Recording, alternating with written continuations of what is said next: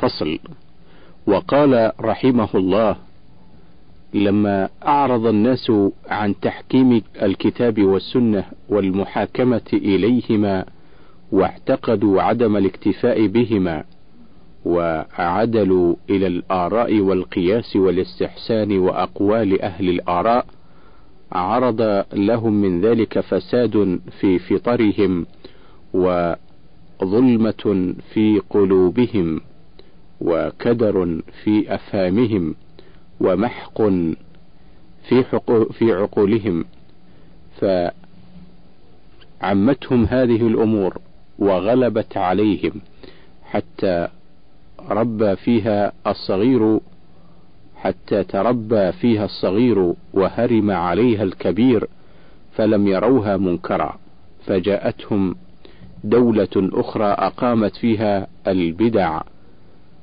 أقامت فيها البدع مقام السنن والهوى مقام الرشد والضلال مقام الهداية والمنكر مقام المعروف والجهل مقام العلم والرياء مقام النصيحة والظلم مقام العدل فصارت الدولة والغلبة لهذه الأمور وأهلها هم المشار إليهم فإذا رأيت هذه الأمور قد أقبلت ورأيتها قد وأن راياتها قد نصبت وجيوشها قد ركبت فبطن الأرض والله خير من ظهرها. وقلل الجبال خير من السهول. ومخالطة الوحش أسلم من مخالطة الناس. أقشعرت الأرض وأظلمت السماء وظهر الفساد في البر والبحر من ظلم الفجرة وذهبت البركات وقلت الخيرات وهزلت الوحش وتكدرت الحياة من فسق الظلمة وبكى ضوء النهار وظلة الليل من الأعمال وبكى ضوء النهار وظلمة الليل من الأعمال الخبيثة والأفعال الفظيعة وشكى الكرام الكتاتبون والمعقبات وشكى الكرام الكاتبون والمعقبات إلى ربهم من كثرة الفواحش وغلبة المنكرات والقبائح. وهذا والله منذر بسيل عذاب وهذا والله منذر بسيل عذاب عن قد انعقد غمامه ومؤذن بليل قد ادلهم ظلامه. فاعزلوا عن طريق هذا السيل بتوبة نصوح. ما دامت التوبة ممكنة وما دام بابها مفتوحا وكأنكم بالباب وقد أغلق وبالرهن وقد غلق وبالجناح وقد علق وسيعلم الذين ظلموا أي منقلب ينقلبون. وقال والله ما خوفي الذنوب فإنها لعلى سبيل العفو والغفران لكنما أخشى انسلاخ القلب من تحكيم هذا الوحي والقرآن ورضا بآراء الرجال وخرصها لكان ذاك بمنة المنان.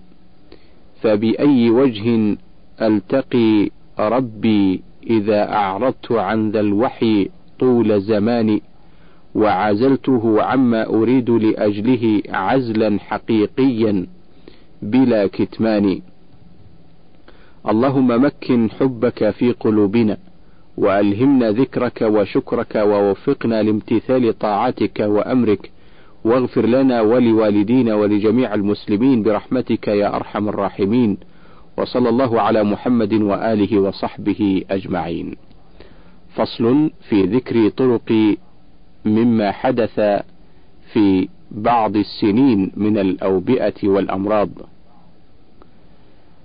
أجدبت الأرض في سنة ثمانية عشرة فكانت الريح تسفي ترابا كالرماد فسمي عام الرمادة وجعلت الوحوش تأوي إلى الإنس فآل عمر ألا يذوق سمنا ولا لبنا ولا لحما حتى يحيي الناس حتى يحيى الناس واستسقى بالعباس فسقوا.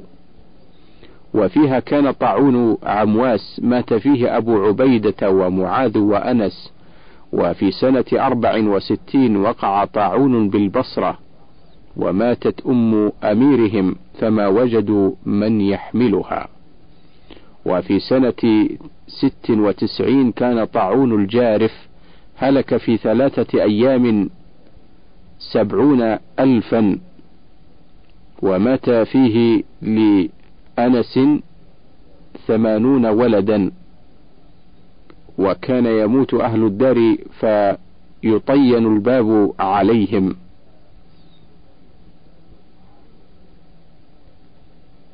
وفي سنة إحدى وثلاثين ومائة مات أول وفي سنة إحدى وثلاثين ومائة مات أول يوم في الطاعون سبعون ألفا وفي الثاني نيف وسبعون ألفا وفي اليوم الثالث خمد الناس. وفي سنة أربع وثلاثين وثلاثمائة ذبح الأطفال وأكلت الجيف وبيع العقار برغفان واشترى لمعز الدولة كر دقيق واشتري لمعز الدولة كر دقيق بعشرين ألف درهم. وفي سنة أربع وأربعين وثلاثمائة أصاب أهل البصرة حر فكانوا يتساقطون موتى في الطرقات. وفي سنة ثمان وأربعين وأربعمائة عم القحط فأكلت المي فأكلت الميتة وبلغ المكوك من بزر البقلة سبع دنانير. وبلغ المكوك من بزر البقلة أو المكوك من بزر البقلة سبع دنانير والسفرجلة والرمانة دينارا والخيارة واللينوفرة دينارا وورد الخبر من مصر بأن ثلاثة من اللصوص نقبوا دارا فوجدوا عند الصباح موتى أحدهم على باب النقب والثاني على رأس الدرجة والثالث فوجدوا عند الصباح موتى أحدهم على باب النقب والثاني على رأس الدرجة والثالث على الثياب المكورة. وفي السنة التي تليها وقع وباء فكان آه، تحفر زبية لعشرين وثلاثين فيلقون فيها وتاب الناس كلهم وأراقوا الخمور ولزموا المساجد. وفي سنة ست وخمسين وأربعمائة وقع الوباء وبلغ الرطل من التمر الهندي أربعة دنانير. وفي سنة اثنتين وستين وأربعمائة اشتد الجوع والوباء بمصر حتى أكل الناس بعضهم بعضا. وبيع اللوز والسكر بوزن الدراهم والبيضة بعشرة قراريط. وخرج وزير صاحب مصر إليه فنزل عن بغلته فأخذها ثلاثة فأكلوها فصلبوا فأصبح الناس لا يرون إلا عظامهم تحت خشبهم وقد أكلوا. وفي سنة أربع وستين وأربعمائة وقع الموت في الدواب حتى إن راعيا قام إلى الغنم وقت الصباح ليسوقها فوجدها فوجدوها كلها موتى ذكر ذلك ابن الجوزي رحمه الله وفي سنة أربع وثلاثين وثلاثمائة وقع غلاء شديد ببغداد حتى أكلوا الميتة والسنانير والكلاب وكان من الناس من يسرق الأولاد فيشويهم ويأكلهم. وكثر الوباء في الناس حتى كان لا آه، يدفن أحد أحدا بل يتركون بل يتركون على الطرق فيأكل آه، كثيرا منهم الكلاب. وبيعة الدور بالخبز وبيعت الدور بالخبز وانتجع الناس إلى البصرة فكان منهم من مات في الطريق. وذكر رحمه الله أن في سنة اثنتين وثلاثين وثلاثمائة في جماد الأولى غلت الأسعار ببغداد جدا وكثرت الأمطار حتى تهدم البناء ومات كثير من الناس تحت الهدم وتعطلت أكثر المساجد من قلة الناس ونقصت قيمة العقار حتى بيع منه بالدراهم ما يساوي الدينار. وخلت الدور وكان الدلالون يعطون من يسكنها أجرة ليحفظها من الداخلين إليها ليخربوها. وكثرت الكبسات من اللصوص بالليل حتى كان الناس يتحارسون وكثرت الفتن من كل جهة. فإنا لله وإنا إليه راجعون. انتهى. وفي سنة ثلاث وثلاثين وخمسمائة كانت زلزلة عظيمة بمدينة بمدينة جبرت فمات بسببها مئتا ألف وثلاثون ألفا وصار مكانها ماء أسود على عشرة فراسخ في مثلها.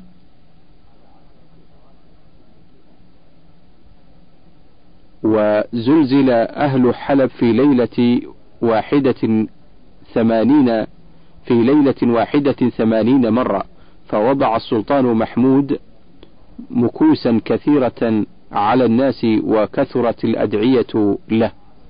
قال وفي سنة اثنتين وخمسين وخمسمائة كانت زلزلة عظيمة بالشام هلك بسببها خلق كثير لا يعلمهم إلا الله وتهدم أكثر أكثر حلب وحماة وشيرز وحمص وكفرطابة وحصن الأكراد والمعرة وقامية واللاذقية وأنطاكيا وطرابلس. قال وقال ابن الجوزي وأما قامية فساخت قلعتها وتل حران انقسم وتل حران انقسم قسمين فأبدى نواويس فأبدى نواويس وبيوت كثيرة في وسطه. وتهدمت أسوار أكثر مدن الشام حتى إن مكتبا من مدينة حماء انهدم على من فيه من الصغار فهلكوا على آخر عن آخرهم. وفي سنة أربع وعشرين ومائتين زلزلت فرغانة فمات فيها خمسة عشر ألفا. وفي سنة وفي السنة التي تليها رجفت الأهواز وتصدعت الجبال وهرب أهل البلد إلى البحر والسفن. ودامت ستة عشر يوما. وفي السنة التي تليها مطر أهل تيماء مطرا وبردا كالبيض فقتل به ثلاثمائة وسبعون إنسانا. وسمع في ذلك صوت يقول ارحم عبادك أعف عن عبادك. ونظروا إلى أثر قدم طولها ذراع بلا أصابع. وعرضها شبر وبين الخطوتين خمسة أذرع أو ستة. فاتبعوا الصوت فجعلوا يسمعون صوتا ولا يرون شخصا. وفي سنة ثلاث وثلاثين ومائتين رجفت دمشق رجفة انقضت منها البيوت وسقطت على من فيها فمات خلق كثير. وانكفأت قرية في الغوطة على أهلها فلم ينج منهم إلا رجل واحد. وزلزلت أنطاكيا فمات منها عشرون ألفا وفي السنة التي تليها هبت ريح شديدة لم يعهد مثلها فاتصلت نيفا وخمسين يوما. وشملت بغداد والبصرة والكوفة وواسط وعبدان والأهواز ثم ذهبت إلى همدان فأحرقت الزرع ثم ذهبت إلى الموصل فمنعت الناس من السعي وتعطلت الأسواق وزلزلت هرات فوقعت الدور. وذكروا أشياء كثيرة غريبة عجيبة وذكروا أشياء كثيرة غريبة عجيبة يطول ذكرها اقتصرنا منها على هذا الطرف اليسير الذي ربما يكون سببا للاعتبار والتيقظ والرجوع إلى الله. نسأل الله الحي القيوم العلي العظيم الواحد الأحد الفرد الصمد الذي لم يلد ولم يولد ولم يكن له كفوا أحد أن يوقظ قلوبنا ويستر عيوبنا ويغفر ذنوبنا ويثبتنا على قوله الثابت في الحياة الدنيا في الحياة الدنيا والآخرة. إنه سميع قريب على كل شيء قدير. صرفت إلى رب الآلام مطالبي ووجهت وجهي نحوه ومآربي. إلى الملك الأعلى الذي ليس فوقه مليك يرجى سيبه في المتاعب. إلى الصمد البر الذي فاض جوده وعم الورى طرا بجزل المواهب. مقيلي إذا زلت بي النعل عاثرا. وسمح وسمح غفار وسمح غفار وأكرم واهبي فما زال يوليني الجميل تلطفا ويدفع عني في صدور النوائب. ويرزقني طفلا وكهلا وقبلها جنينا ويحميني وبي وبي المكاسب. ويرزقني طفلا وكهلا وقبلها جنينا ويحميني وبي المكاسب. إذا أغلق الأملاك إذا أغلق الأملاك دوني قصورهم ونهنه عن غشيانهم زجر حاجبي. فزعت فزعت إلى باب المهيمن طارقا مدلا أنادي باسمه غير هائب فلم ألف حاجبا فلم ألف فلم ألف حاجبا ولم أخش من آه، من آه، منعة ولم أخش منعة ولو كان سؤلي فوق هام الكواكب. كريم يلبي عبده كلما دعا نهارا وليلا في الدجى والغياهب. سأسأله ما شئت أن إن يمينه تسح دفاقا باللها. سأسأله ما شئت إن يمينه تسح دفاقا باللها والرغائب. فحسبي ربي في الهراهز ملجأ. وحزرا وحرزا إذا خيفت سهام النوائب فحسبي ربي في الهراهز ملجأ. وحرزا إذا خيفت سهام النوائب اللهم انفعنا بما علمتنا وعلمنا ما ينفعنا ووفقنا للعمل بما فهمتنا.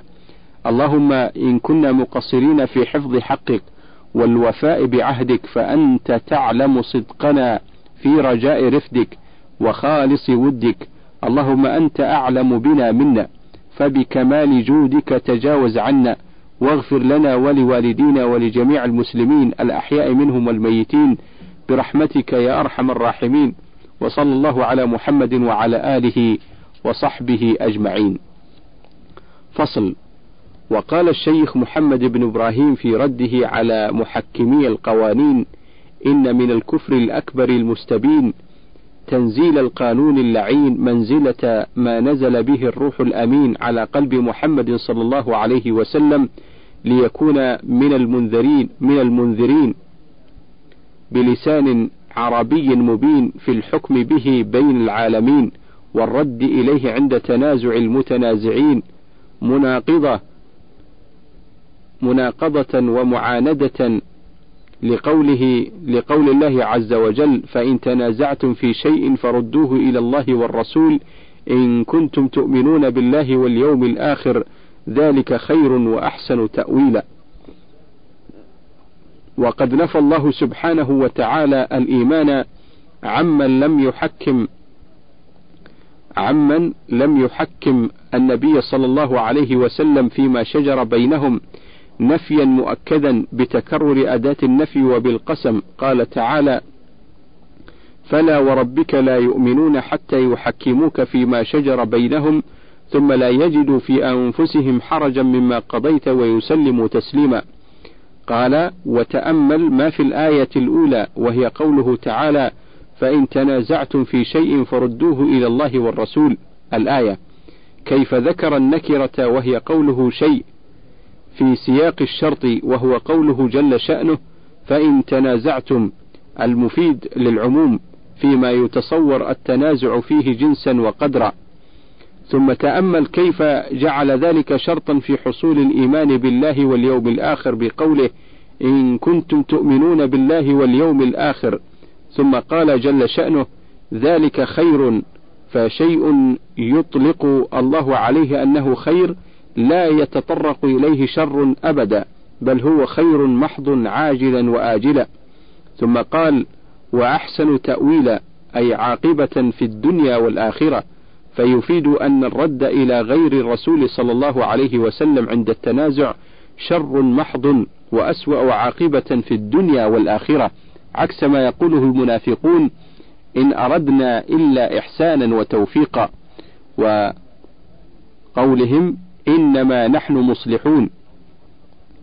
ولهذا رد الله عليهم قائلا ألا إنهم هم المفسدون ولكن لا يشعرون؟ وعكس ما يقوله القانونيون من حكمهم على القانون بحاجة العالم بل ضرورتهم إلى التحاكم إليه. وهذا سوء ظن صرف بما جاء به الرسول صلى الله عليه وسلم. ومحض ومحض استنقاص لبيان الله ورسوله والحكم عليه بعدم الكفاية للناس عند التنازع وسوء العاقبة في الدنيا والآخرة. إن هذا لازم لهم. قال ولقد وقد نفى الله الإيمان عمن أراد التحاكم إلى غير ما جاء به الرسول صلى الله عليه وسلم من المنافقين. كما قال تعالى ألم تر إلى الذين يزعمون أنهم آمنوا بما أنزل إليك وما أنزل من قبلك يريدون أن يتحاكموا إلى الطاغوت وقد أمروا أن يكفروا به ويريد الشيطان أن يضلهم ضلالا بعيدا. فإن قوله يزعمون تكذيب لهم فيما ادعوه من الإيمان فإنه لا يجتمع التحاكم إلى غير ما جاء به النبي صلى الله عليه وسلم مع الإيمان في قلب عبد أصلا بل أحدهما ينافي الآخر والطاغوت مشتق من الطغيان وهو مجاوزة الحد فكل من حكم بغير ما جاء به الرسول صلى الله عليه وسلم أو حاكم إلى غير ما جاء به النبي صلى الله عليه وسلم فقد حكم بالطاغوت وحاكم إليه وذلك أنه من حق كل أحد أن يكون حاكما بما جاء به النبي صلى الله عليه وسلم فمن حكم بخلافه أو حاكم إلى خلافه فقد فقد طغى وجاوز حده حكما أو تحكيما فصار بذلك طاغوتا لتجاوزه حده. قال وتأمل قوله عز وجل وقد أمروا أن يكفروا به. تعرف منه معاندة القانونيين وإرادتهم خلاف مراد الله منهم حول هذا الصدد فالمراد منهم شرعا والذي تعبد والذي تعبد به هو الكفر بالطاغوت لا تحكيمه فبدل الذين ظلموا قولا غير الذي قيل لهم. ثم تأمل قوله ويريد الشيطان أن يضلهم ضلالا بعيدا. كيف دل على أن ذلك ضلال وهو وهؤلاء القانونيون يرونه من الهدى كما دلت الآية على أنه من إرادة الشيطان فهو عكس ما يتصوره القانونيون فتكون على زعمهم مرادات الشيطان هي صلاح الإنسان ومراد ومرادات الشيطان هي صلاح الإنسان ومراد الرحمن وما بعث به من سيد ولد عدنان معزولا من هذا الوصف ومنحا عن هذا الشأن. وقد قال تعالى منكرا على هذا الضرب من الناس ومقررا ابتغاءهم أحكام الجاهلية وموضحا أنه لا حكم أحسن من حكمه. أفحكم الجاهلية يبغون ومن أحسن من الله حكما لقوم يوقنون. فتأمل هذه الآية الكريمة وكيف دلت أن قسمة الحكم ثنائية وأنه ليس بعد حكم الله تعالى إلا حكم الجاهلية. الموضح أن القانونيين في زمرة أهل الجاهلية شاءوا أم أبوا بل هم أسوأ حالا منهم وأكذب منهم مقالا. ذلك أن أهل الجاهلية لا تنافس لديهم حول هذا الصدد. وأما القانونيون فمتناقضون حيث يزعمون الإيمان بما جاء به الرسول صلى الله عليه وسلم ويناقضون ويريدون أن يتخذوا بين ذلك سبيلا.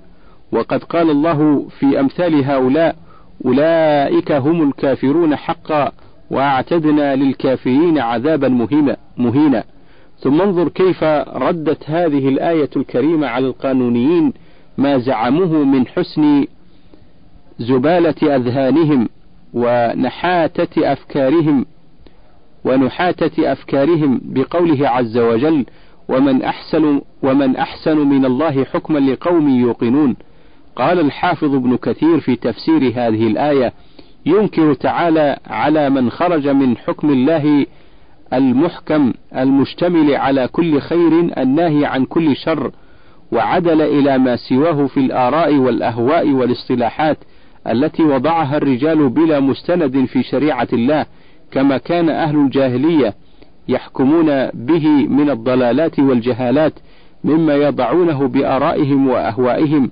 وكما يحكم به التتار من السياسات الملكية.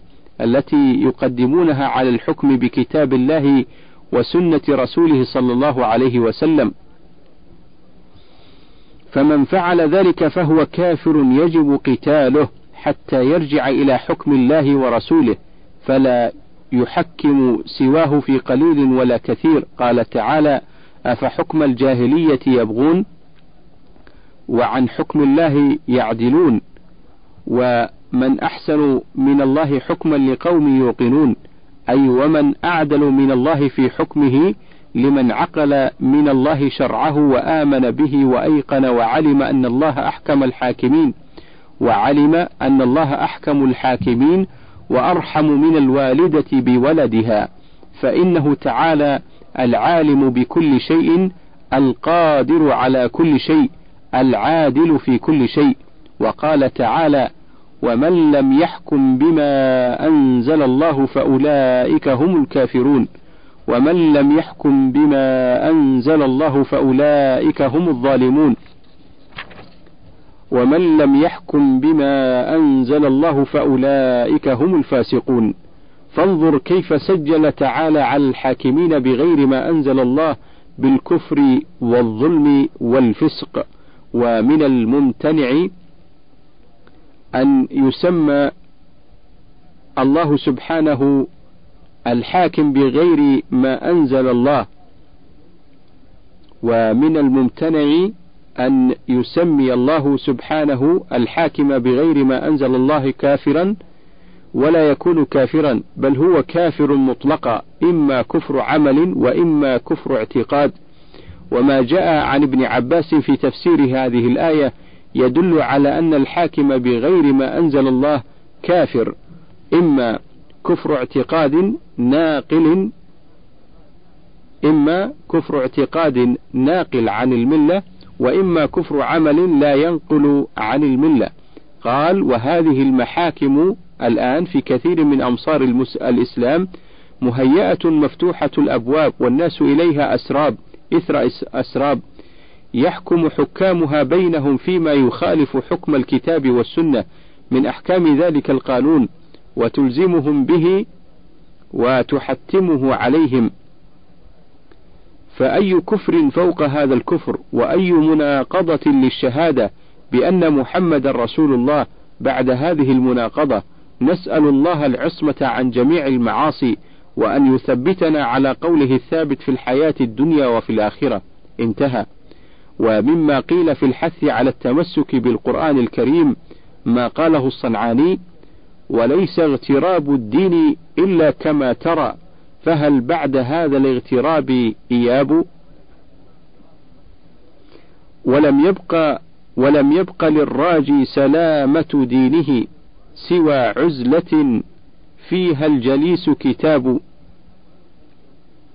كتاب حوى كل العلوم وكلما حواه من العلم الشريف صواب فإن رمت تاريخا رأيت عجائبا ترى آدما إذ كان وهو تراب ولاقيت هابيل ولقيت هابيلا قتيل شقيقه يواريه لما أن أراه غراب وتنظر نوحا وهو في الفلك قد طغى على الأرض من ماء السماء عباب. وإن شئت كل الأنبياء وقومهم وما قال كل منهم وما قال كل منهم وأجابوا وجنات عدن حورها ونعيمها وجنات عدن حورها ونعيمها ونارا بها للمشركين عذاب فتلك لأرباب التقى وهذه لكل شقي قد حواه عقاب وإن ترد الوعظ الذي إن عقلته فإن دموع العين عنه جواب تجده وما تهواه من كل مشرب وللروح منه مطعم وشراب وإن رمت إبراز الأدلة في الذي تريد فما تدعو إليه تجاب تدل على التوحيد فيه قواطع تدل على التوحيد فيه قواطع بها قطعت للملحدين رقاب. وما مطلب إلا وفيه دليله وليس عليه للذكي حجاب. وفيه الدواء من كل داء فثق به فوالله ما عنه ينوب كتاب. يريك صراطا مستقيما وغيره مفاوز جهل كلها وشعاب. يزيد على مر الجديدين جدة فألفاظه مهما تلوت عذاب وآياته في كل حين طرية وتبلغ أقصى وتبلغ أقصى العمر وهي كعاب وفيه هدى للعاملين ورحمة وفيه علوم جمة وثواب. اللهم اجعلنا لكتابك من التالين ولك من به من العاملين وبما صرفت فيه من الآيات منتفعين وإلى لذيذ خطابه مستمعين ولأوامره ونواهيه خاضعين وبالأعمال مخلصين واغفر لنا ولوالدينا ولجميع المسلمين الأحياء منهم والميتين برحمتك يا أرحم الراحمين وصلى الله على محمد وعلى آله وصحبه أجمعين. فصل في فضائل ذكر الله. يستحب الإكثار من ذكر الله تعالى في كل وقت، ولا سيما في رمضان، قال الله تعالى: ولذكر الله أكبر، وقال: فاذكروني أذكركم، وقال: واذكروا الله كثيرا لعلكم تفلحون. وقال والذاكرين الله كثيرا والذاكرات أعد الله لهم مغفرة وأجرا عظيما وقال واذكر ربك في نفسك تضرعا وخفيا الآية وقال يا أيها الذين آمنوا اذكروا الله. وعن أبي هريرة رضي الله عنه قال قال رسول الله صلى الله عليه وسلم كلمتان خفيفتان على اللسان ثقيلتان في الميزان حبيبتان إلى الرحمن. سبحان الله وبحمده سبحان الله العظيم. متفق عليه.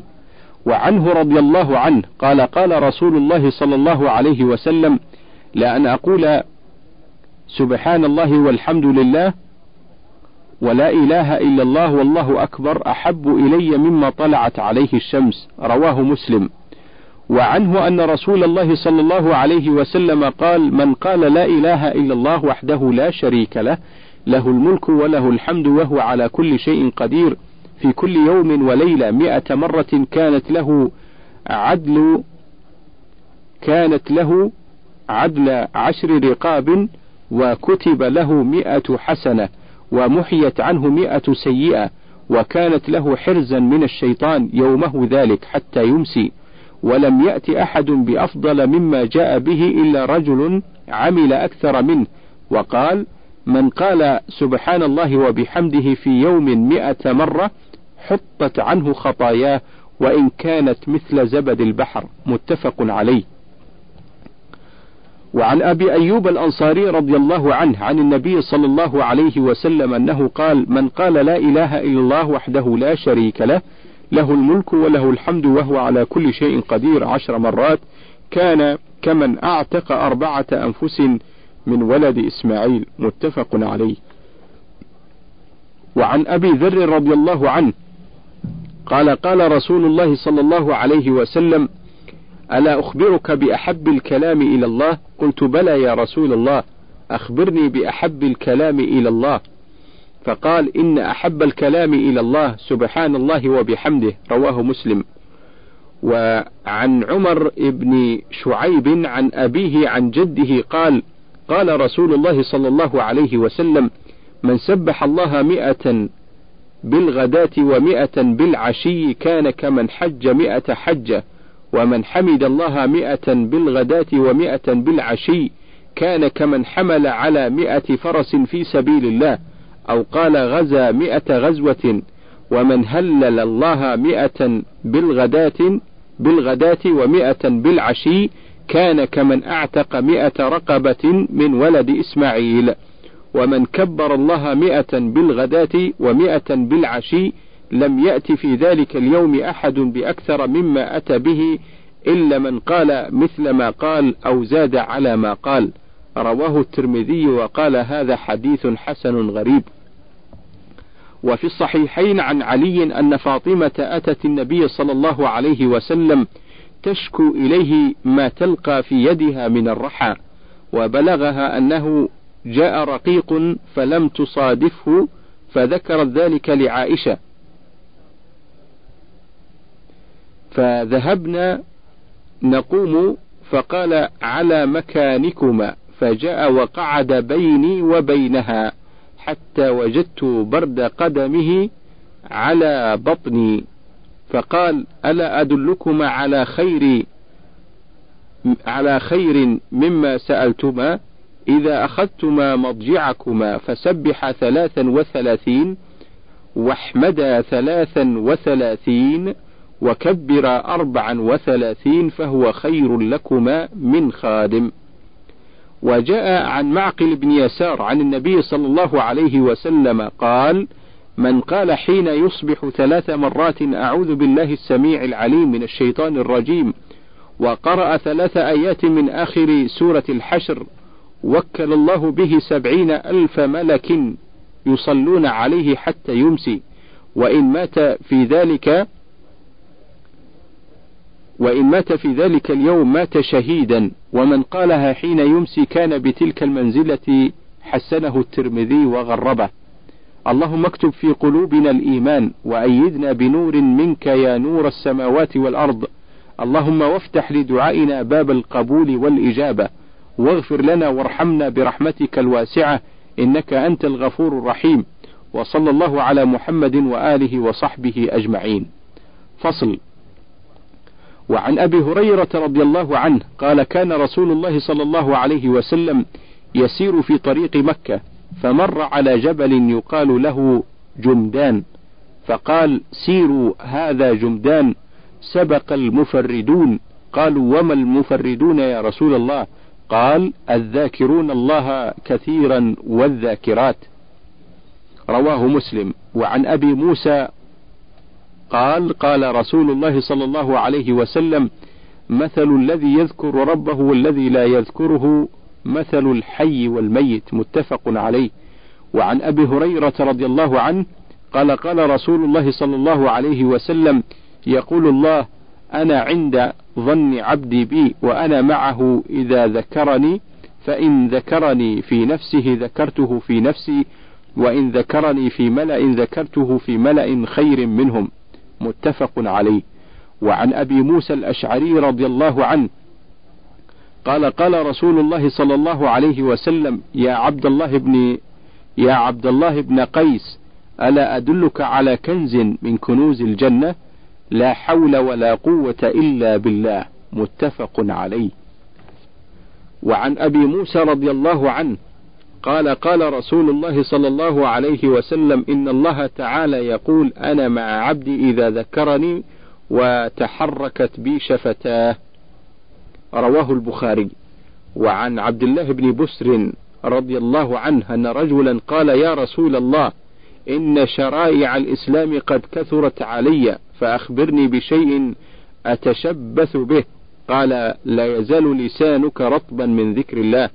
رواه الترمذي وحسنه وابن ماجه وصححه ابن حبان والحاكم.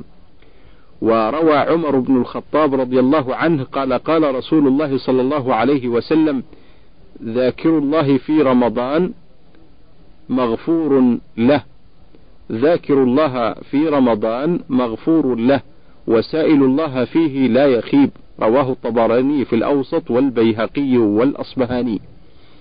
وعن أبي سعيد الخدري رضي الله عنه قال قال رسول الله صلى الله عليه وسلم الباقيات الصالحات لا إله إلا الله وسبحان الله والله أكبر والحمد لله ولا حول ولا قوة إلا بالله. أخرجه النسائي وصححه ابن حبان والحاكم.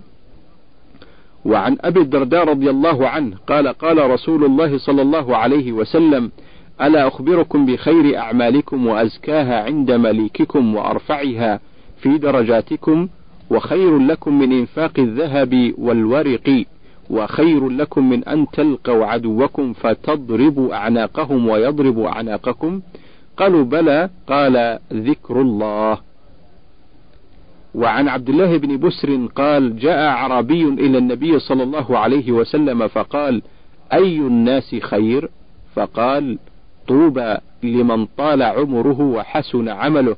قال يا رسول الله أي الأعمال أفضل؟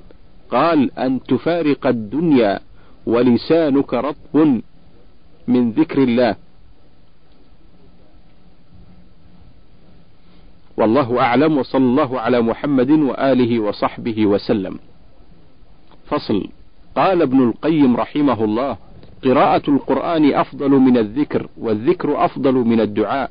هذا من حيث النظر لكل منهما مجردا وقد يعرض للمفضول ما يجعله أولى بل يعينه فلا يجوز أن يعدل عنه إلى الفاضل. وهذا كالتسبيح في الركوع والسجود فإنه أفضل من قراءة القرآن فيهما بل منهي عنها نهي تحريم أو كراهة. لما ورد عن ابن عباس رضي الله عنهما قال كشف رسول الله صلى الله عليه وسلم الستارة والناس صفوف خلف أبي بكر فقال يا أيها الناس إنه لم يبق من مبشرات النبوة إلا الرؤيا الصالحة يراها المسلم أو ترى له. ألا وإني نهيت أن أقرأ القرآن راكعا أو ساجدا. أما الركوع فعظموا فيه الرب وأما السجود فاجتهدوا فيه الدعاء فاجتهدوا في الدعاء. فقمن أن يستجاب لكم. رواه أحمد ومسلم والنسائي وأبو داود. وكذا التسبيح والتحميد في محلهما أفضل من القراءة. وكذا التشهد وكذلك رب اغفر لي وارحمني واهدني وعافني وارزقني بين السجدتين أفضل من القراءة. وكذلك الذكر عقب السلام من الصلاة ذكر التهليل والتسبيح والتكبير والتحميد أفضل من الاشتغال عنه بالقراءة. وكذلك إجابة المؤذن والقول كما يقول أفضل من القراءة. وإن كان فضل القرآن على كلام وإن كان فضل القرآن على كل كلام كفضل الله تعالى على خلقه. لكن لكل مقام مقال. متى فات مقاله؟ متى فات مقاله فيه وعدل عنه إلى غيره؟ اختلت الحكمة وفقدت المصلحة منه. وهكذا الأذكار المقيدة بمحال مخصوصة أفضل من القراءة المطلقة والقراءة المطلقة أفضل من الأذكار المقيدة بمحال مخصوصة والقراءة المطلقة أفضل من الأذكار المطلقة. اللهم إلا أن يعرض للعبد ما يجعل الذكر أو الدعاء أنفع له من القرآن. مثاله أن يتفكر في ذنوبه فيحدث له فيحدث له توبة من استغفار أو يعرض له ما يخاف أذاه من شياطين الإنس والجن فيعدل إلى الأذكار والدعوات التي تحصنه وتحوطه. وكذلك أيضا قد يعرض للعبد حاجة ضرورية إذا اشتغل عن سؤالها بقراءة وذكر لم يحضر قلبه فيها. وإذا أقبل على سؤالها والدعاء إليها اجتمع قلبه كله على الله تعالى وأحدث له تضرعا وخشوعا وابتهالا. فهذا قد يكون اشتغاله بالدعاء والحالة هذه أنفع وإن كان كل من القراءة والذكر أفضل وأعظم أجرا. من فضلك تابع بقية المادة.